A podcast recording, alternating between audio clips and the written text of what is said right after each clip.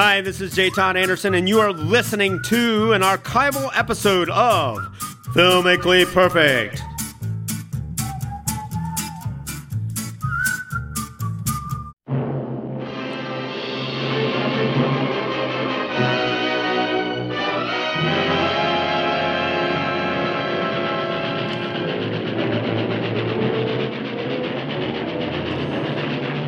Hard to see it as anything less than the arrival of an exciting event, a trainload through of treasure, or another edition of Filmically Perfect on 91.3 WYSO. I'm Nikki Dakota, your host, and I am joined by the, yes, the film guys. It is a great pleasure to welcome to the studio today the one, the only, the storyboard artist to every good film ever made. He is our friend and film guy, J. Todd Anderson. J. Todd, welcome. You dirty rat. Smooches. Also in the studio today, it is the other film guy, also the possessor, and what a strong neck he must have for the largest frame brain on the planet. He is the nitrate film archivist for the Library of Congress, and he is our friend and film guy, George Willeman. George, welcome. Hi, D ho. We speaking of high, there's a little bit of uh to the to the to Top the of the moon, uh, world. to the What top What of do the you world. say? What do you know, Mom? Uh, Wrong movie, sorry. Yeah, but I tell you what, uh, we have come together to celebrate uh, one of the finest gangster movies ever made, and I think that many people will recognize this starring actor. Gentlemen, which movie have we come together to speak of today? Today we are looking at one of our ooh, one of our favorites, uh, 1949 film Raoul Walsh's White, White Heat. Da-da-da-da-da. Before it's all said and done, I want to know what that title comes from, and you were saying starring the one. and only James Cagney. That's it, man. It doesn't get any better than that. And this time he tap dances on people's skulls. That's right. he comes back to the form of of his original original screen auspices when he was a gangster, and now he's 52 years old. And Oh, is that gang- right? And he had one of his earlier movies, uh, Public Enemy, I believe his name was Tom, Powers. Powers. And you'll watch that movie, and you'll see him 20 years, uh, 25 years later, and he is uh, Cody Jarrett. But he's still that same gangster that we fell in love with when he was tap dancing on everybody's skulls. Isn't that funny? Now, this is uh, 1949, is that right, George? Yes. 1949. So he was making his first gangster movies before the 30s even dawned. Uh, no, he actually he's one of the few of these major stars who's, who began his film career in sound films in 1930. Okay. Well, he's a singer and a dancer too. Right, but his but And a tap dancer, apparently. Yeah, a tap Yeah, dancer. and, he is a big uh, tap dancer. There's no doubt about it. Yeah, you see Yankee Doodle Dandy. Oh, you're not kidding. You He's watch him. You watch really- him when he walks. He walks on his toes Walks almost all the time. He's very. He's a short guy, but he has an aggressive kind of gait when he walks. Man, this guy means business. On the screen, it really projects. In real life, I don't know if you'd ever really notice it, but that's just why there's so many people in real life that are kind of boring, and you see them on the screen and they just come alive. Um, I'm not saying that Cagney was probably boring in real life, but he sure came alive on the big screen back in the old days. He certainly did. It is uh, one of those films that sort of makes you love him despite the, the, the punk punkishness of his character and uh, his behavior. But there's something about him that's just engaging. Yeah, Cody is. I mean, his Cody Jarrett character is nothing more than a psychopath. I mean, he is completely psychotic. He's also in love with his mother. Uh, In, in which is not Which we'll which uh, you know to. if we look back on films like Psycho, Yeah. uh, But him and his not a- mom have Oedipus Rex. Him and his mom Right, have right. him and his mom have quite the franchise as far as gangsters are concerned. He has a beautiful girlfriend, Virginia Mayo, a lovely, charming woman who snores when she sleeps. Before she kisses you, she spits her gum out. uh, you know, it makes sure not to. Yeah, and you know, there's something about that woman. Uh, it- um, that's the woman I was looking for when I was growing up. You didn't find Every him. girl I kissed had their chewing gum in their mouth. Gentlemen, before So you would have preferred to hold the mayo. I had to get that in there. So I'm sorry. Virginia Mayo. Before we get into the action in this very action packed film, it is important to remind our listeners that these films do not arrive on this list in any willy nilly, fly by night, haphazard fashion. It is only after passing a strict criterion of rules that they are placed upon the perfect movie list. And, gentlemen, these rules are. White Heat is a perfect movie because it creates the world it exists in. and it wholly sustains that world. Regardless of changes in society, copper, it retains its meaning and entertainment value. Yeah, a perfect movie is never placed in preferential numerical order. Yeah, each film is perfect in its own scale. Yeah. Sorry, I had to get Robinson in there. Yeah. he was part of the Warner crew. and it is you. It's this style of movie that you do think about that. That's sort of fast talking. It's like this. Hey, here we go. I'm all together here. Well, uh-huh. boy, Cagney sure knew how to talk fast with incredible diction. I might add. Yeah, yeah. So um, this story, it, there's some kind of creepy twist. There's a lot of characters here. There's the the sort of bored wife, the devoted mother, the gangster, the the cop with so much heart and dedication. He's just Edmond trying to. O'Brien is who she's talking about. Really great actor. Really fantastic. He does a great job, and he just he just wants to do the right thing and keep the world safe, this Mm-hmm. country, for all that is good and right about America.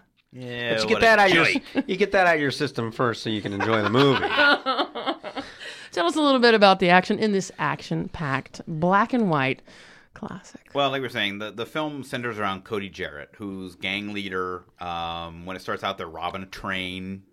Uh, they get away with all this money, and um, things. I don't want to. I just want to warn you right now: do not get attached to the the train's engineer or its conductor. do not get attached to these people. Do not fall in love with these guys because I'm telling you, it's just just don't. Just get don't do it. But the the cops the cops start closing in on Cody, but they just can't they just can't get him, and and Cody ends up getting caught, but copping to a totally different crime because of this interesting deal he'd worked out with another criminal friend, where he you know takes the takes the heat for a lesser crime, gets put in jail for it.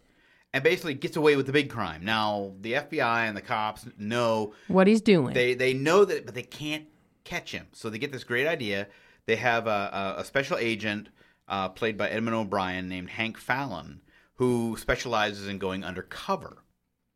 So they get Fallon thrown in the pen with Jarrett with the idea of you know befriend him, get close to him, get him to admit that he took this huge mon- bunch of money off the train.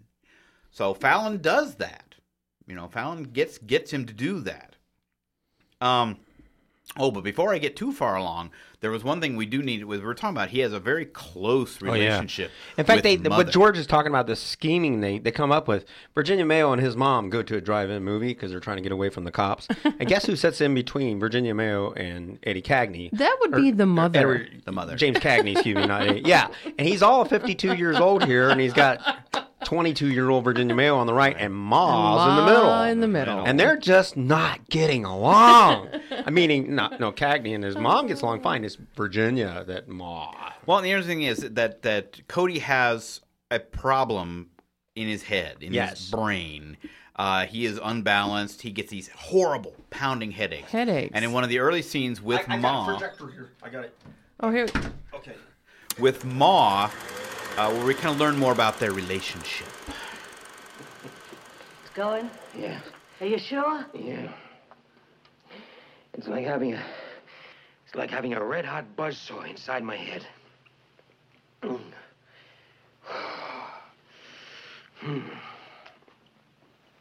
No. No, not yet, son.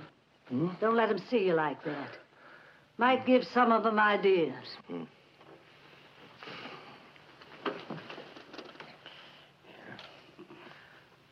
Always thinking about your Cody, aren't you? That's right.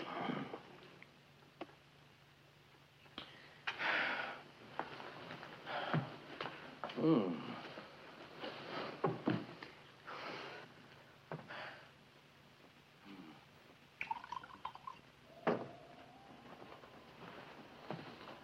Top of the world, son. Don't know what I'd do without you, Ma.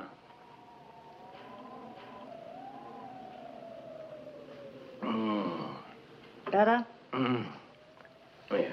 Now go on out. Show him you're all right. The long pieces of silence you just hear ruffling. He's sitting on his mother's lap. Yeah. That's for the graphically impaired out there.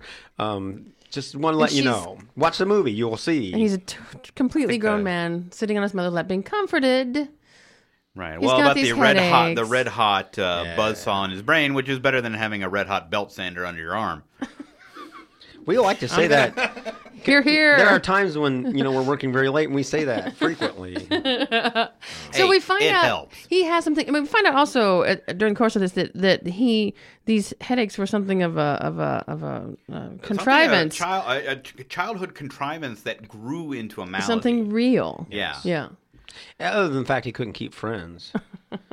We're talking about the 1949 black and white classic film White Heat. yeah, he couldn't keep friends. They kept dying. Uh, it's And they uh, kept turning them in. They were no friends. It's uh, one of the classic gangster movies with one of the classic gangster movie stars, uh, James Cagney, who plays Cody Jarrett. So, uh, so he's pulling them off, pulling things off left and right, but he's got a plant. He's got someone got a plan. sent in to figure it out. Right, and like I said, Jarrett is in in jail, and he's he's putting together a plan to get out. Of course. And um, then the, one of the best parts of the movie happens. Yeah, they they go to lunch one day, and he sees a new con down down a few a few seats from him, and recognizes him as someone who's just come in that he knew, and he asks he asks the guy next to him, Who ask happens to be Jim Thorpe. Right. Ask him. Ask him how my mom is. So they play telephone. They go down the line. Ask him how's, how's Cody's mom. How's Cody's mom. How's And Cody's mom. Raoul Walsh tracks and then really nicely. they get to the new guy, and he kind of looks over, and you see him. He whispers back, "Dead." And then they go back. She's dead. She's dead. She's dead. And here's what happens After when we thread a Cody. projector here. Here's what happens after Cody Jarrett hears that his mother is dead.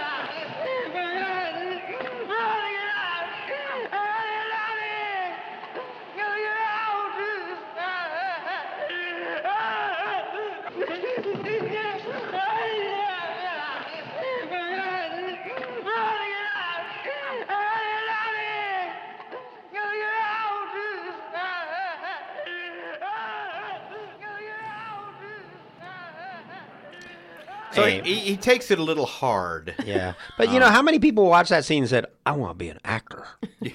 Well, he almost sounds like a baby. It's in really that- cool in that- Now, because- here's and let me let me say this before I, you know before we go on. In that uh, when they were making this film, this scene was not coming together for Raoul Walsh, and so Cagney kind of I guess kind of took it upon himself to come up with something, and they didn't let the rest of the cast know what he was going to do, and the whole I mean to see his fit.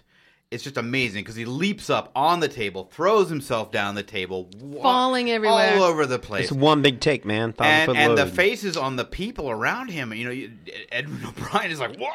Is you know, he because, okay? Because they did not know that Cagney was going to do this. But that technique is not too dissimilar from like when you're doing an effect on set or an explosion, because a lot of times the director will not tell people as long as they're safely out of the way that there's going to be an explosion or something's going to happen because Oh. once they're aware of that the second take's always soft that first take when they don't know when it's going to happen or where it's going to happen as long as everybody's It's safe real course, anticipation, you- real you'll see an incredible surprise, people can't act like that. They just can't. Um, generally, um, I'm sure I'll get an argument out of Steve Buscemi on that or something. But um, but that's very much like what Cagney was doing there. He is the explosive, the explosive, Explosive, yeah. Yeah. So while he takes the rap for this little thing to avoid uh, the rap for the big thing, it's bad timing because now his mother has died. His mother has died, and now he knows he's got to get out. No more lap dances. That's right. He's got to get out. He wants to get out, get the money, get his gang going, get back to business. That's right. So he begins to Big put ad. Together get to put together a, a, an escape plan. And by this time, Fallon, the, the planted agent, has ingratiated himself very much with Fully. Cody. Cody really likes Fallon, And there have been So several takes him- points. right, takes him under his wing. You know, very very chummy with him.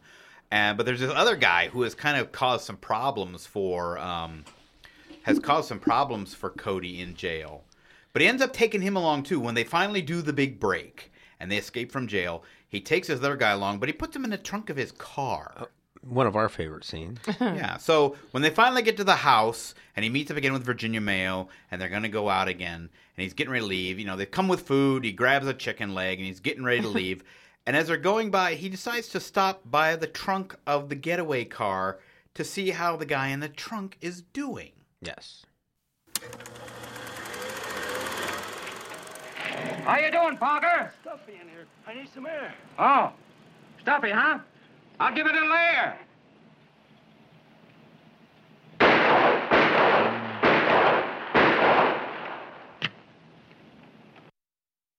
Forget about. You ever forget about what you put in the trunk once in a while? Well, it was stuffy Seems in always a very. It always reminds me of this. Well, they left out the scene of when they took the car back to the Hertz lot, you know, and had to pay to. Keep in mind when you hear these incredible gunshot sounds, these are Warner gunshot sounds, Warner Brothers. what does that mean? They they designed these gunshot sounds to sound better than anybody else's anywhere. Right. Ironically, Warner Brothers actually uh, would tout their soundtracks as bulletproof. Yes. meaning that you could t- put a Warner Brothers film in the worst theater in the world, and the soundtrack would still be nice and clear, and the dialogue would be understandable. As a those, those, nitrate- bullet, those those uh, gunshots have the most beautiful little echo around They them. do. And here's the best part about them: anybody that shoots anybody in a Warner Brothers movie throws the gun at them when they're shooting. They don't not literally out of their hand, but they'll throw the gun forward when they're shooting. It's like they're not aiming or Why anything. is that? All those guys: Bogart, Cagney, Robinson. It looks good. It, It looks looks, good. stylish. That's what Warners were all about. At that time, it was like like today. It would be you know people holding their handguns sideways when they shoot. Yeah, Yeah, which is which all I right. just Hate. Yeah, Wouldn't that boy. kick back and knock some teeth out? But Whip as a nitrate film archivist, do you find that do you uh, you might be able to say definitively are they bulletproof with the soundtracks? Oh yeah. Yeah. Oh, Warner Brothers films. They're the best. They sound really great. You can Yeah. identify them. If you had 50 gunshots out there, we could identify Warner Oh. Brothers gunshots. We could. I can see a could do game that. show brewing. So he gives the guy some air. Clearly, Right. just a bad dude. That's and right. And they they manage to escape. Well, they keep going, and now they've got another plan. They've got they've got this big um, oil tanker, and they're going to go to this refinery and and and rob it. Which is absolutely beautiful. These big round Big bulbous round tanks. Metal. Tanks, yeah. Oh, Dark with But when they little get- steps going around them. Oh, that's just gorgeous. But Fallon Fallon has kind of stacked the deck against Jarrett by building this weird little radio receiver that allows the cops to hone in on him using kind of an early uh, like radar triangulation system. Totally cool the way Yeah. these little cars. I thought that was one of the neatest images about this. It the is. cars with the With the the antenna, the loop hoop, antenna on and they were inside actually spinning it. well, this is like post-war stuff, you know. World Right, War so II provoked all this sort of thing. And they were they were triangulating by this And radio they're in receiver. cars. They're So- everywhere in cars. It Yeah. looks like it's going to go really good for Fallon because they are closing in on it. When it turns out that one of the guys that Who's Cody meeting up? right that they meet up with turns out to have been arrested by Fallon in one of his previous disguises, And he fingers him. You know, fingers him. Darn all the luck. and and so Fallon really tr- tries very quickly to to to you know get the, get control back, but can't. And then the cops arrive Because he, cause he gets hit on the head from right behind. he gets blackjack. Yeah. and so uh, everything goes goes crazy, and and the the the gang is dispersed. And Cody takes off and ends up on top of one of these big gas ball Oh, it's tanks. beautiful. Where they are trying to get him And cops to give are in up. hot pursuit. The cops are in hot pursuit. Uh, Now, they're Jarrett- not climbing up. They're shooting up at him. Right, and Jarrett has actually gunned down one of his own men. Yeah, he shot him in the back. See what a he's- bad guy. So He's now, a bad guy. He enjoys it. so now is the penultimate move moment of the film where Jarrett is trapped at the top of the tank.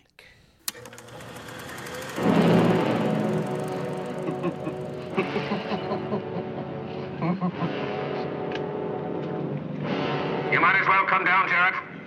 There's no one left but you. Come and get me! What's holding him up?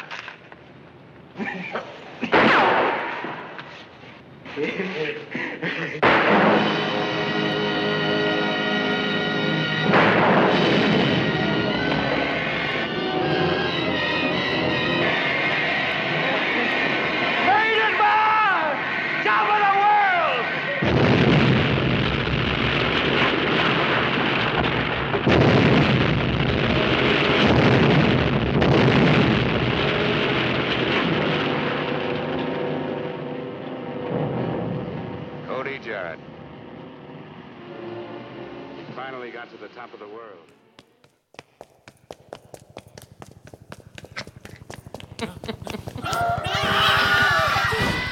That's right, folks. We gave it away. yes. Uh, Cody Jarrett does not make it out. No, he did not No, make it. no. But how many times have you been as a child at the top of the monkey bars? top of the world! Top of the world! You're on top of your parents' car in the back of the yard. top of the world! And then, Once, and then you were never allowed to do it again. Snuck up on the uh, you know the roof of the schoolhouse. Top of the world, mom! This is a very famous scene. and the explosions, it's beautiful. Oh, it's I mean, as far as explosions Brothers all the go. way, man. Yeah. Oh. And it was nice to experience that gunshot sound after that description. And you're right. Yeah, that is good. Beautiful. It's such a clean piece of work. This is 1949. Nothing's digital. It's completely analog. Yeah. Mm-hmm. Yeah. You expect that to be that clear nowadays, but those guys must have some sound geniuses over there. And speaking of geniuses at Warner Brothers, watch this movie carefully. When you watch these characters move and and Cagney talk, and he somebody else is feeding him a reaction. What you're i- i- see in between this stuff, like in a very good band, is music. And Max Steiner builds character with music you'd swear there's some sort of other character around these guys when they're working because he uses the most incredible arrangements to describe uh, Cody going crazy, Cody climbing the water tower, the, the gasoline tower.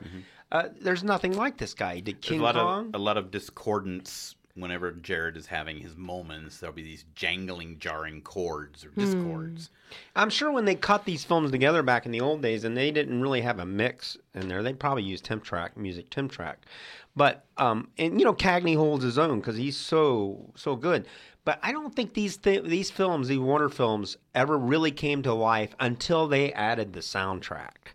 I'm sure the sound effects had a lot to do, but that soundtrack is just as much a part of Cody Jarrett's character uh, as as as his mother is. Right, and and Steiner himself. I mean, Steiner was quite uh, one of the really great golden age of Hollywood. Like I said, uh, King Kong. He was the, uh, one of the best the composers Wind. that ever was. You know, his stuff is extremely powerful. Another German emigre that came over to escape what was happening in, in his country in the late 20s and early 30s. And and just a brilliant composer. And yeah, he's one of those great ones who can, you know, create a little theme for each character and then just kind of mix and mix and mix and it just carries along. It doesn't override the film, but it just fits in there. He's and not the same guy that did High Noon, is he? That was so known That was for Dimitri that Thompson. technique. Ma- no, that was Dmitry Tiomkin. Yeah. which is so They were- good. they were all they were at Warner's. contemporaries. They were contemporaries. They Yeah. all were, both all those guys. If you see uh, other movies of there, you're going to see like stuff that uh, Steiner puts in here as an accent. They'll build up to it, and all of a sudden be an explosion of music. Max Steiner does that like every four bars, and he gets away with it somehow, some way. There's this incredible ability to arrange how the mode and the tempo, and he, and he sets an immediate tone for this film through uh, composing uh, right up front. And then you have these beautiful little sound edits, uh, like the wind, you know. It, it all just, it's a marvelous, marvelous and a we lot were of that- talking about oh, White ahead. Heat, the 1949 black and white classic from Warner Brothers. Uh, James Cagney, the star, Raoul Walsh, the director, Virginia Mayo playing a, a very interesting character, The hussy. bored wife, the hussy. I think it's fair to say this girl is a hussy. She is a hussy. She's almost uh, sold out. She goes with the strongest prevailing wind at any at any time. which would happen to be Big Ed. But it's an interesting uh, confluence of you know the, the ensemble is pretty. It, it creates a pretty interesting dynamic. Right, and, and again, as you mentioned, Raoul Walsh, uh, the director, who's a director who's we have not come up before on Filmically Perfect, but is one of the great kind of He-Man directors. He's one of our a favorites. Big action action director, and he goes way back to the the earliest days of cinema, starting in the teens. Oh, Uh, really? both as an actor and a director, one of his first major roles in a film was playing John Wilkes Booth in uh, D.W. Griffith's Birth of a Nation. And uh, Whoa, so what a pedigree! What a what his own what a resume! yeah, throughout the 20s, he directed as well as acted in films. He did a really, uh, one of the very first film versions of the play Rain, uh, version called Sadie Thompson with Gloria Swanson, where he plays the Marine who falls in love with her. Uh, he was actually a very handsome man and a very good looking actor. And uh, he was supposed to star in uh, in Old Arizona in the early 30s, but when they were out working, I think he was going out scouting or something like that, a jackrabbit leapt up through his windshield of his car. Uh, the result being that he was blinded in one eye and and pro- I think probably pretty badly scarred by flying glass. Uh, so Yeah. that for the rest of the rest of his life, he wore a an eye patch that kind of became his trademark. There was another and make famous him look director- even tougher. Yeah, Another famous director wore an eye patch, which is Nicholas Ray. that's right. And John Ford sometimes wore an eye patch too. Is it for And George and I come in here with peg legs and eye patches. That's right. John Ford. I, th- I I don't know if he was completely blind, but I think he had one eye that was, was kind of weak. So sometimes I think he would just cover that eye so that he could just use a good eye, the good eye to concentrate with. Plus, it really George adds had poison ivy one day, and I told him not to use that hook on it. And there he is. But yeah, Raoul Walsh. I mean, went on a long time, like so many of the other guys did, and he's very much known for these really tough. He made, on an average, movies. one movie every year from 1913 to 1964. right. 52 years to of making movies. Doesn't that have to be among the highest output? I mean, He's one of the biggest- Maybe he not. Still, he, I mean, he still doesn't beat uh, Michael Curtiz, who's like 170. What was the guy that Jailhouse Rock Thorpe? Joe Rose was 183. Yeah. Well, as for the rules, I think that it certainly uh, dips you right into the whole uh, gangster undercurrent, good cop, bad, mean, mother loving Well, gangster. There's no way you can sit there and watch this picture and not be captivated by it. I, I, I don't care who you are. There's there's just so much on this screen that just grabs you by the nose and shakes your head. It's unbelievable. I think it absolutely sustains it. There's no question. I think people will get value from this movie many but I think also, years. Even though it, it can be considered part of like the Warner Brothers gangster thing, it is more uh, of a post-war film. Yes. of sort of Big uh, way industrial. uh, industrial. I mean, the the sort of the, the, the hopelessness that kind of appeared, and in, in 48, 49, it's always been my contention that for some reason, you know, and it probably has a lot to do with this sort of malaise of after the war, Yeah. of people coming back and hoping things were going to be better, but things not being that great. Um, these films that are just uh, d- despair. Like in this one, you know, Cody Jarrett is just—he's a disparaging man. He's he's hateful. He's resentful. Everybody, he can't have any friends. That's right. He doesn't have any friends. Well, all he's got is his mother. They all turn him in, gone. you know, Yeah, and then take gone. yeah, they take his mom away from him, you know. Of course, you know he's a psychotic. There's But, that. but yeah, this this is more more than just a gangster film. It is a more of a psychological profile, which more of which was to come in the fifties. It was that you're right. There And became there's- the psychological angst. And that I'm telling you, a lot of people want to become actors after watching this movie. It's Gentlemen, we are almost out of time, and it was a whirlwind. Why, why White Heat? Why this name, White Heat? Um, you know, I don't I think know. it has something to do with the The headaches? phosphorus and all the explosion at the end when he's top of the world, mom. I think because a white heat is considered very, very, very hot, like close to explosion, Sure. like very close to an Oh. explosive heat. On the verge. On the verge of, of an explosion. explosion, yeah. Very good. White Heat from 1949. We've been It also talking looks about. great on a marquee. It does. it does. does. Um, Man, the typeset they used on that film is really good. Stop by and see us at perfectmovie.net, archives of all the shows, and do write to the film guys. Film guys at perfectmovie.net. Gentlemen, we are out of time. George Willeman, thank you for being here. and look us up on Facebook. J Time.